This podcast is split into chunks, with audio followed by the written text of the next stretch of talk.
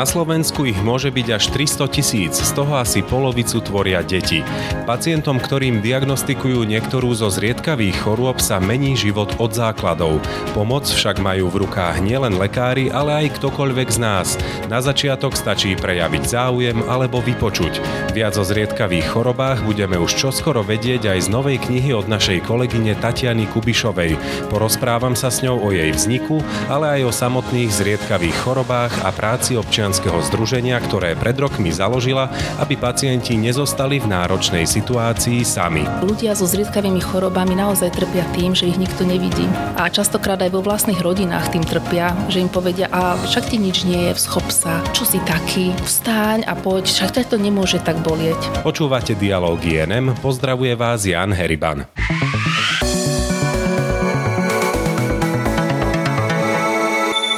Tatianu Kubišovú poznáte mnohí ako autorku z nášho portálu, čítate jej texty, komentáre, veľakrát sa venuje aj téme zdravia, ale je aj, dá sa povedať, autorkou v inej podobe a aj o tom dnes budem sa s ňou rozprávať. Vítaj Tatiana. Ďakujem, dobrý deň. Ty si aj autorkou knihy s veľmi zaujímavým a pre niekoho možno aj jazykolamným názvom Štikrafa a iné zriedkatká. O čom je táto kniha? Naša kniha je hravá, je pre deti, plná ilustrácií a je vlastne o zriedkavých chorobách a ľuďoch, ktorí ich majú. A zriedkatka sú vlastne zvieratka a ako si dobre povedal, je to jazykolam, je to slovná hračka, čiže to sú zvieratka, ktoré majú nejakú zriedkavú chorobu. Ty sa rada hráš so slovíčkami, čo vidno aj na aforizmoch, ktoré môžu naši čitatelia u nás od teba čítať.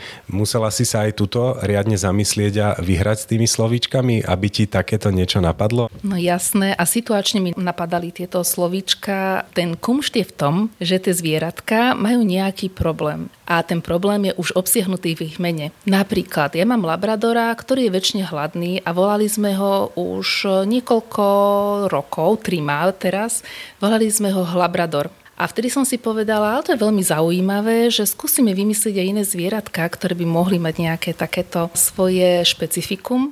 A Labrador v našej knihe predstavuje práder Willyho syndrom, ktorí majú deti, ktoré nemajú pocit sítosti. Čiže veľa, veľa jedia a potom majú samozrejme aj iné problémy.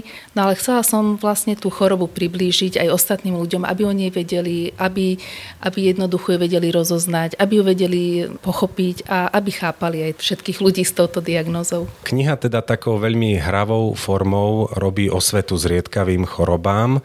Prečo si na to išla práve cez zvieratá? Myslím si, že zvieratka máme všetci radi a občianske združenie zriedkavé choroby som založila pred 7 rokmi a primárne sa venujeme o svete, o zriedkavých chorobách.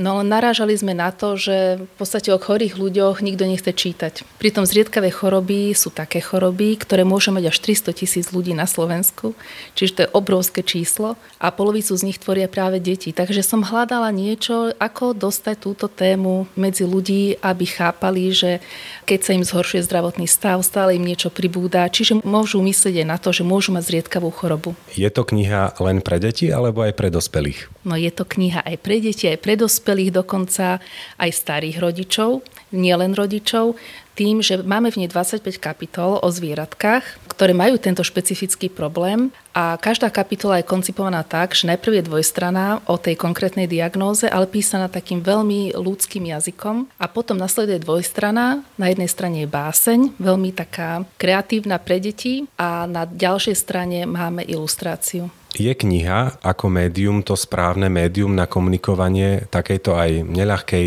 témy v dnešnej dobe internetu, online médií, videí a podobne? Som o tom presvedčená. Knihy sú naše bohatstvo a obzvlášť som sa zamýšľala, že potrebujeme niečo, čo vieme odovzdať aj deťom, ktoré zažívajú nejakú chorobu, nejaký diskomfort, ocitnú sa v nemocniciach. Čiže kniha poputuje, keď ju vytlačíme, a chceme ju vytlačiť 29. februára na Medzinárodný deň zriedkavých chorôb, a v podstate to je ten prvý deň, kedy ju začneme rozdávať detským nemocniciam, detským oddeleniam, ale radi by sme ju dali aj do materských centier, skrátka všade tam, kde sa deti nachádzajú. Ako si prišla na to, že musí alebo mala by vzniknúť kniha o zriedkavých chorobách? Išlo o náhodu. Tým, že sa tejto téme venujem dlhodobo, tak mám už aj veľa priateľov a priateľiek medzi pacientami. No a mám jednu takú veľmi dobrú priateľku, ktorá má sama zriedkavú chorobu a založila Združenie pacientov s plusnou hypertenziou. A raz sme sedeli spolu na káve, pricestovala z Veľkého Krtíša a sme sa bavili o tom, že v Španielsku vznikla kniha o sloníkovi, ktorý bol modrý, lebo mal iba jednu nosnú dierku. A mne to začalo vrtať v hlave a som si hovorila, to je výborný nápad. Tá kniha bola veľmi úspešná a teda sme sa zamýšľali nad tým, že bolo by veľmi krásne, keby niečo také malo širší kontext. A v podstate toto vo mne zrelo asi 4 roky, kým som vôbec našla taký ten kľúč, ako budeme postupovať. No a v podstate, keď som spravila svojho prvého labradora, potom nastúpila štigrafa. To je žirafa, ktorá nevie prestať štikútať, lebo Málo kto vie, že aj štikutka vie byť zriedkavá. Volá sa to chronická štikutka a tá trvá viac ako 48 hodín. A v knihe máme vždycky aj také modelové príklady. Máme tam pána, ktorý štikutal 68 rokov a drží rekord v Guinnessovej knihe rekordov. Máme tam aj diagnózy, ktoré samozrejme nie sú iba útrpné a ťažké, ale máme tam aj diagnózy, ktoré naozaj môže dostať kdokoľvek z nás. Ty si to už trošku naznačila, že si na ten text v tej knihe išla takým láskavým spôsobom, lebo je to aj neľahká téma, treba ju podať podľa možností aj trošku odľahčenie alebo prívetivo. Bola to ťažká cesta? A aký je to vlastne text? Aký jazyk si volila, aby to nebolo príliš odborné, aby to nebolo ťažkopádne, smutné? No nie je to mentorsky písané, nie je to písané príliš odborne. Dávkovala som fakty postupne, tak aby aj ľudia, keď sa stretnú s takouto diagnózou alebo sa týka ich priamo alebo niekoho z ich okolí, aby dokázali spoznať tú diagnózu. Lebo ľudia so zriedkavými chorobami naozaj trpia tým, že ich nikto nevidí. A častokrát aj vo vlastných rodinách tým trpia, že im povedia, a však ti nič nie je, vschop sa, čo si taký, vstáň a poď, však to nemôže tak bolieť. Častokrát e, na tento problém narážajú aj v tom širšom okolí a preto tam máme aj zvieratka, ktoré majú aj psychické problémy, ktoré súvisia presne s týmto procesom, ktorý my nazývame diagnostická odisea. Lebo tým, že choroba je zriedkavá, tá diagnostika je oveľa zložitejšia ako pri iných ochoreniach a dovtedy ten človek musí naozaj čeliť tomu, že keď má bolesti, tak najradšej by sa schoval. Preto tam máme sovu schovu, ktorá nerada vychádza. Potom máme žialigátora, ktorý má takú sebalútosť. Je mu, je mu smutno, že ho niečo bolí a tí ostatní žijú pekným svojim životom. A ešte máme dažďovku, drážďovku, ktorá sa hnevá na celý svet. Totižto diagnostika týchto chorôb podľa štatistík európskych trvá 5 až 30 rokov. A naozaj títo pacienti majú rôzne pocity a neobchádzame ani tie. Dočítal som sa, že je tam aj zvieratko, ktoré zastupuje deti alebo pacientov, ktorí majú zriedkavú chorobu, ale ešte o nej v podstate nevedia a nemajú ju ani diagnostikovanú. Áno, nevedia jej meno. Je to had záhad, ktorý má rôzne príznaky, mení farby a má rôzne pohyby, ktoré sa dajú označiť ako neštandardné. A takýchto pacientov máme veľmi, veľmi veľa. Aj vo svete existujú organizácie, ktoré sú určené pre nediagnostikovaných pacientov. Totiž to tie choroby, ktoré my označíme ako zriedkavé, podľa štatistík je 6 až 8 tisíc. A už sme vydávali minulý rok aj tlačovú správu, kde prišlo k nejakému ich prehodnoteniu a už ich bolo vyše 10 tisíc. Dokonca sú nové diagnózy, ktoré predtým spadali pod autizmus. A keď keď e, má dieťa alebo dospelý nediagnostikovanú chorobu, tak to prináša zo sebou veľké špecifika. Sú stránky týchto organizácií, ale aj taká sieť v Amerike je, ktorá združuje aj veľké nemocnice, kde keď nevedia určiť diagnózu, tak dávajú symptómy, dávajú výzor dieťaťa a môže sa kdokoľvek celého sveta prihlásiť. Máme dokonca diagnózy, ktoré už nemajú ani meno, len nesú nejaké číslo. Číslo spojené možno aj s nejakými písmenami, lebo tých diagnóz je tak neuveriteľne veľa a v podstate sa odvíjajú od toho, na ktorom tom chromozóme, géne, tak je nejaký problém. Hneď k tým samotným chorobám prejdeme a budem sa na ne pýtať viac, ale ešte ma zaujímajú v súvislosti s knihou dve veci. Hovorila si, že tých chorôb je 6 až 8 tisíc a neustále pribúdajú. Ako si vybrala práve tých 25 do knihy? To asi súviselo s tým, že som hľadala kľúč, aké zvieratko k ním pripísať. Máme tam napríklad lastovičku v lastovičku, ktorá má syndrom neučesateľných vlasov. to sú deti, ktoré vyzerajú ako Einstein. a v podstate im nič iné nie je, len v podstate majú iný tvar vlasu. Ide o to tak, aby to aj v tej slovenčine veľmi pekne znelo, aby to naozaj bolo hráve a vedeli sme s tým pracovať. Potom tam máme napríklad nociana, ktorý má porfíriu, to znamená, že jeho telo zle reaguje na slnečné svetlo, preto vychádza iba v noci.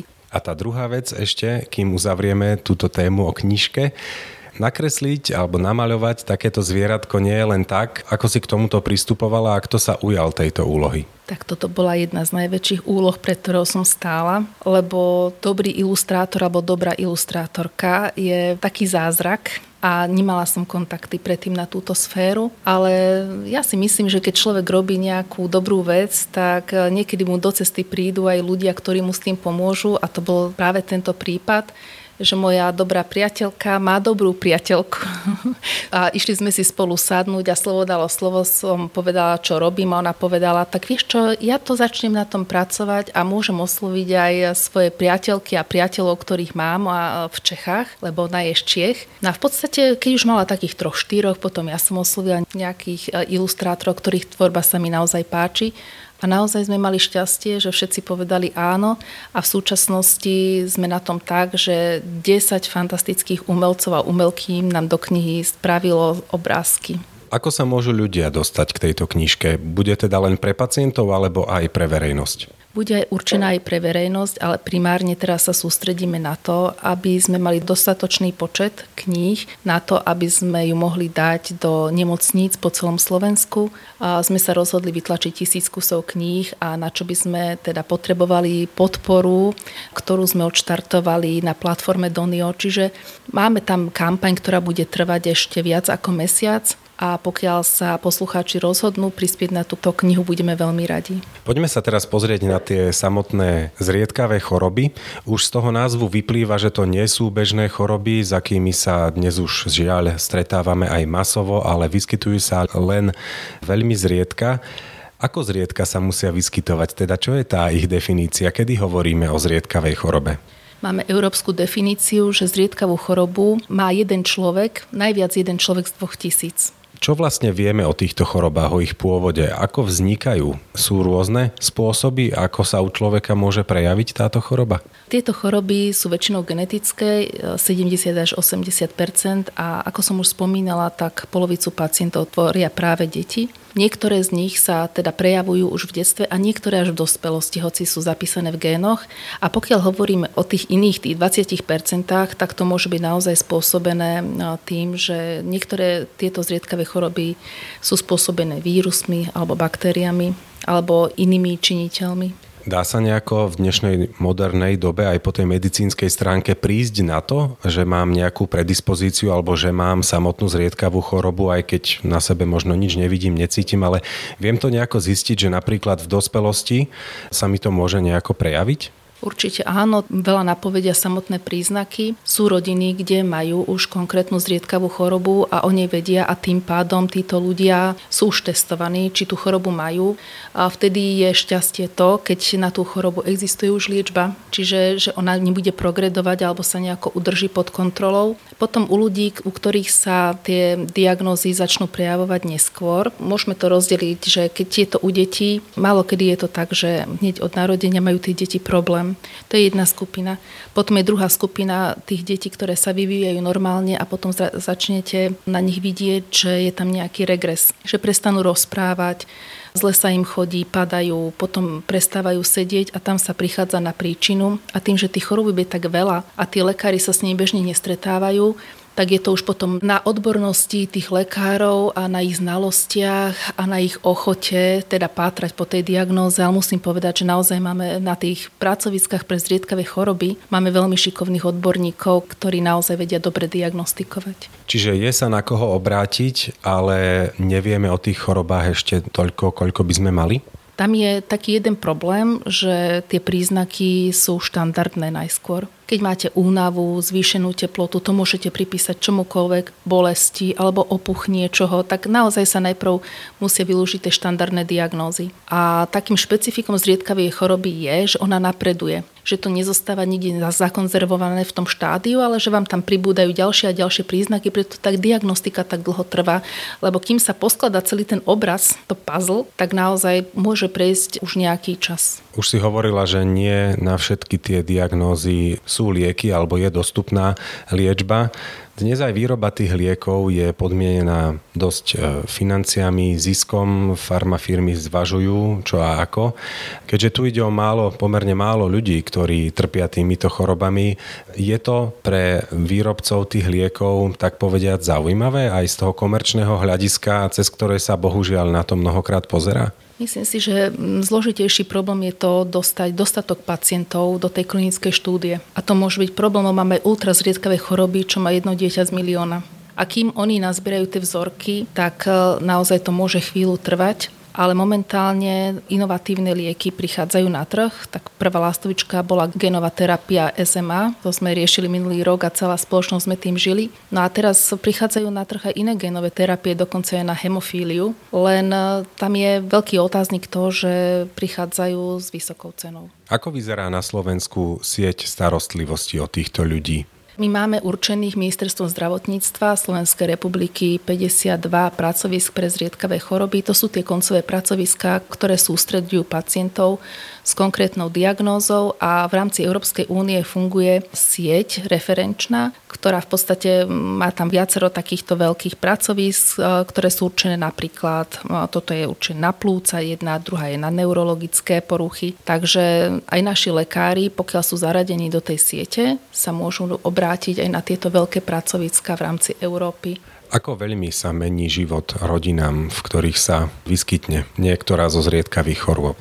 No choroba všeobecne zmení život človeka, nerátame s ňou a treba tomu prispôsobiť režim. Veľmi záleží od toho, či na tú konkrétnu chorobu existuje liečba. Pokiaľ existuje, tak je to dobre a tam sa treba spolahnúť na lekárov, ktorí predpíšu tú liečbu, na zdravotné poisťovne, ktoré ju schvália častokrát, pokiaľ nie je ten liek kategorizovaný.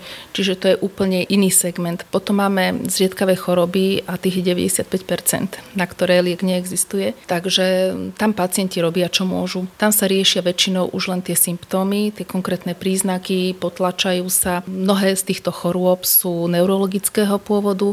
To znamená, že ľudia potrebujú rôzne rehabilitácie, ktoré im pomáhajú. Môžeme uviesť jeden príbeh takejto rodiny alebo takéhoto dieťaťa za všetky, o ktorých aj vy viete a ktorý by dobre demonstroval to, čo vlastne prežívajú ľudia a rodiny so zriedkavými chorobami? Ako som už spomínala tú moju priateľku s plusou arteriovou hypertenziou, tak pracovala ako učiteľka a zrazu začala byť veľmi unavená. Prestala vládať, prestala vládať chodiť do schodov, veľmi rýchlo sa zadýchala. Potom už mala problém aj po rovine prejsť. Zamyslela si, že len unavená, prepracovaná, že má slabú kondíciu. No a potom išla náhodne na jedno vyšetrenie, ktoré nesúviselo presne s týmto problémom, ale v podstate tam lekári povedali, že tam je nejaké podozrenie na inú chorobu a poslali ju do Bratislavy, kde už zistili, že v podstate sa je zužujú cievy v plúcach. Nakoniec skončila na kyslíkovom prístroji a čakala na transplantáciu plúc, ktorú nakoniec absolvovala vo Viedni a teraz pekne žije. Teraz pekne žije v rámci možností, hovorím, venuje sa pacientskej komunite a dáva do toho energiu, srdce. Je to taký dobrý príbeh, ktorý končí šťastne. Potom sú aj také príbehy, ktoré stále trvajú. Ďalšia naša kvázi člesná členka má dievčatko, ktoré malo od malinkata problémy, ako náhle začalo príjmať inú stravu ako mlieko a dostávala sa až do komy, kde v podstate tá diagnostika bola mimoriadne zdlhavá a dostala sa až do štádia, že povedali jej, že dieťa má autizmus ale keďže ona je zdravotná sestra, tak jej to nedalo, začala si viesť potravinový denník a zapisovala si, čo jej cerka jedla cez ten deň a vedela vyhodnotiť, kedy sa jej zhorší zdravotný stav. No nakoniec e, si to prechádzala, sedela na Google a hľadala si rôzne klinické štúdie v angličtine a identifikovala dve diagnózy, ktoré môže jej dieťa mať a našla si dobrého odborníka, ktorý sa venoval zriedkavým chorobám a prišla za ním už v podstate s týmito podkladmi a neodbil ju, čo je výborné, lebo s rodičmi treba kooperovať, keďže oni majú to dieťa doma a dal to dieťa vyšetriť na tie dve diagnózy, povedal, že to má hlavu a petu a naozaj jedna z nich to bola. Ide o metabolickú poruchu, kde to dieťa neštiepí napríklad žiadne škroby. Čiže môže žiť ďalej toto dieťa, ale naozaj len s liekmi alebo s nejakou terapiou. Presne tak, buď sa tam dáva veľký pozor na to, čo zje, ale môže sa dať aj enzymová terapia. Hovoríme o tom, čo robia zriedkavé choroby s ľudským telom. Ako to zvládajú títo ľudia, či už sú to rodičia tých detí alebo aj dospelí pacienti po psychickej stránke? Ja si myslím, že každý po svojom. Dôležité je, aby mali oporu vo svojom blízkom okolí a keď ju majú, tak je to o to jednoduchšie. Aj keď je to zložitá situácia, horšie je, keď jeden z tých rodičov zostane sám na dieťa, lebo to je naozaj aj psychicky náročné, finančne náročné ale aj časovo náročné. To poznáme aj z bežných rodín. Keď je nejaký problém, tak tá rodina by sa mala zomknúť a držať spolu. A pokiaľ sa človek nachádza v zložitej situácii, tak môže zavolať nám do občianskeho združenia zriedkavé choroby, kde sme tu na to, aby sme tým ľuďom pomohli. Aby sme im otvorili nové obzory, aby sme hľadali pre nich riešenia, aby sme ich navigovali. Vždy ich upozorníme, že my nie sme lekári, ale vieme im pomôcť tou pacientskou navigáciou a niekedy naozaj riešime aj hospic. Existujú aj prepojenia, kontakty medzi samotnými pacientmi a týmito rodinami? Dokážu sa aj oni priamo nejako spojiť a rozprávať sa o tom, lebo veľmi určite v takýchto situáciách pomôže, keď sa môžu porozprávať s niekým, kto má rovnaký alebo podobný problém. Áno, komunita je kľúčová. Buď máte pacientské organizácie, ktoré sú venované konkrétnej diagnóze a už tí ľudia majú tam šancu sa združovať a vtedy, pokiaľ sa nám niektorý z takýchto pacientov alebo rodič takéhoto pacienta ozve, tak ich navigujeme priamo tam. Predsa len oni s tou diagnózou prichádzajú každý deň do kontaktu a poznajú sa navzájom. Niektoré tie združenia robia aj vlastné stretnutia a veľmi dobre fungujú, vedia si poradiť.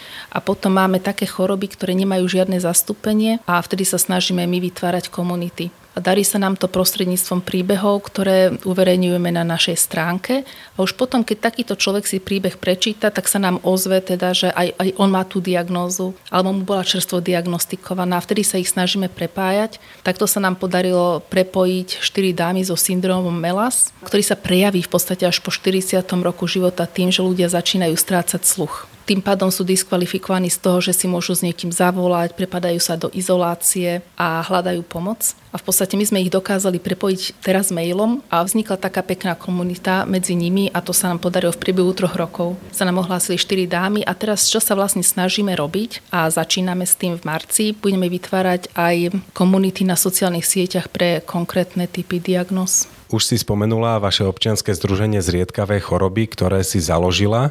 Prečo si ho vlastne založila? Riešila som zdravotný stav svojich vlastných detí, ktorý bol veľmi komplikovaný a nikto nám nevedel pomôcť. Až som sa dopatrala k tomu, že existujú zriedkavé choroby, a potom, aj keď som ten zdravotný stav detí z časti doriešila, tak som si povedala, že by som rada prispela k tomu, aby sa o týchto chorobách vedelo viac. A tým, že som novinárka a je dievčatá, ktoré máme v združení, sú novinárky, tak sme si povedali, že prečo toto nevytvoriť. Prečo neurobiť taký servis pre ľudí, ktorí prežívajú to, čo my, lebo viem, čo to obnáša. Viem, čo to je, keď sa nemáš na koho obrátiť keď si v tom sám, keď utekáš s, deť, s deťmi v noci na pohotovosť, lebo sa ti dusia. Takže som si povedala, že naozaj to by sme mali pomenovať. Mali by sme hovoriť o tom, že takáto skupina chorôb tu je, že sa týka veľa ľudí. Podľa štatistík každý siedmy človek vo svojom živote môže mať zriedkavú chorobu. Takže si myslím, že to je obrovská skupina ľudí, ktorá len sa musí dozvedieť o tom, že treba to riešiť. Urob nám prosím taký rýchly prehľad vašej činnosti. Čo to znamená robiť ten servis pacientom a rodinám so zriedkavými chorobami? S čím všetkým im viete pomôcť? Tak pripravili sme pre nich e, portál Zriedkavé choroby SK, ktorý hodnotíme ako teraz, že najväčší portál v strednej Európe o zriedkavých chorobách a 7 rokov ho plníme, či už rozhovormi s odborníkmi, alebo príbehmi pacientov, alebo článkami, čo je nové po výskume, aké klinické štúdie prebiehajú, aké nové lieky prichádzajú na trh. Ďalej máme projekt, videoseriál o pracoviskách pre zriedkavé choroby, kde prídeme na pracovisko a natočíme presne, že kto je na tom pracovisku, čomu sa venujú, aké vyšetrenia robia, aby ľudia videli, ako to pracovisko funguje, že tu sú ľudia, na ktorých sa môžu obrátiť a veľmi nám to pomáha aj v tej našej primárnej činnosti a to je, keď ľudia zavolajú priamo nám na číslo, ktoré máme na stránke, dovolajú sa priamo mne a ja im poskytujem takú tú pacientskú navigáciu. Čiže jednak informačný servis a jednak aj konkrétne nasmerovanie ku konkrétnym odborníkom alebo konkrétnym možnostiam, ako riešiť e, ten problém. Vždycky im poviem, že ja nie som lekárka, ale viem ich vypočuť a viem ich navigovať.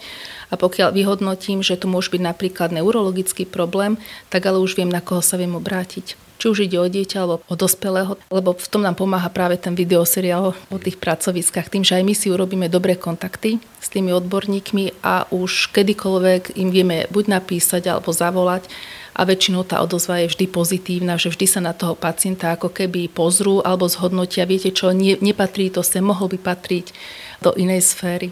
Keď sa ti takto niekto ozve, možno práve s čerstvou diagnózou, alebo jednoducho práve zistil, že takýto problém sa u neho vyskytol a veľmi pochybuje, či s tým dokáže ďalej v živote fungovať, ako ty ho dokážeš nejako nasmerovať alebo povzbudiť, aby to nevzdával a aby sa snažil zobrať realitu a s ňou kráčal ďalej? No nám väčšinou pacienti volajú v inom štádiu. Buď nám volajú s tým, že nevedia, čo im je, nemajú správnu odozvu od svojho okolia alebo špecialistov. Vtedy patrame po tých príčinách a teda na koho by sa vedeli obrátiť a mohli obrátiť a niekedy máme aj peknú spätnú väzbu, že príde sa na tú diagnózu. To akože vtedy naozaj nás to poteší.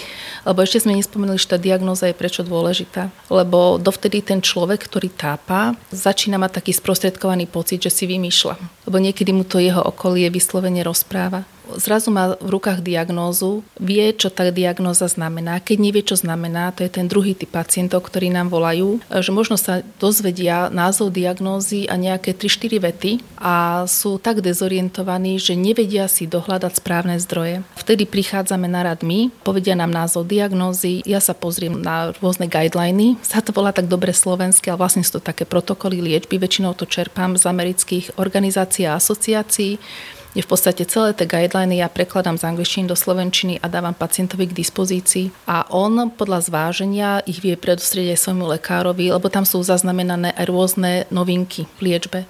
Potom nám volajú ľudia, ktorí v podstate buď e, narazili na mantinel, že liečba nie je, alebo dostávajú liečbu, ktorá im nepomáha, tak vtedy si pozeráme klinické štúdie, či existuje niečo nové na tomto poli. Ako môžu pomôcť zdraví ľudia ľuďom so zriedkavými chorobami? Tým, že oni budú vedieť, že ich budú vidieť a pochopia, že to je človek, ktorý hoci častokrát na to nevyzerá, ale zvádza nejaký vnútorný boj. A nebudú pochybovať o tom, keď povieš, čo som dneska unavená, alebo celý víkend som preležala v posteli a nepovedia, aha, to, to je určite lenivý ten človek. Hej, tomu sa nechce a ten nevie pracovať. Jednoducho naozaj sú diagnózy, ktoré sú neviditeľné, ale vedia narobiť veľkú paseku. A keď ten človek už aj povie, že niečo mu je, tak e, treba chápať, že musel nabrať veľkú odvahu, aby to vôbec vedel verbalizovať. No a potom, keď vám to niekto povie, poviete, áno, ako ti môžem pomôcť? To je presne aj tá otázka, ktorou sa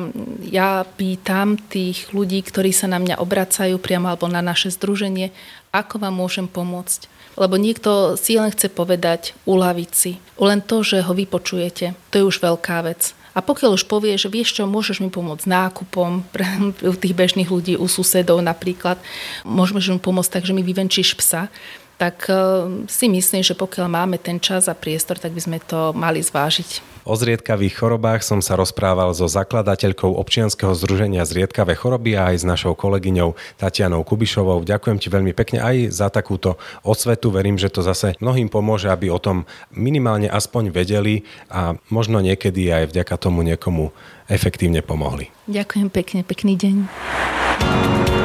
Dialógy NM sú v závere.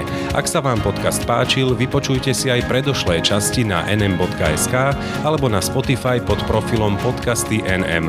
S novou témou tu budeme o týždeň, prihovorí sa vám Veronika Rendeková.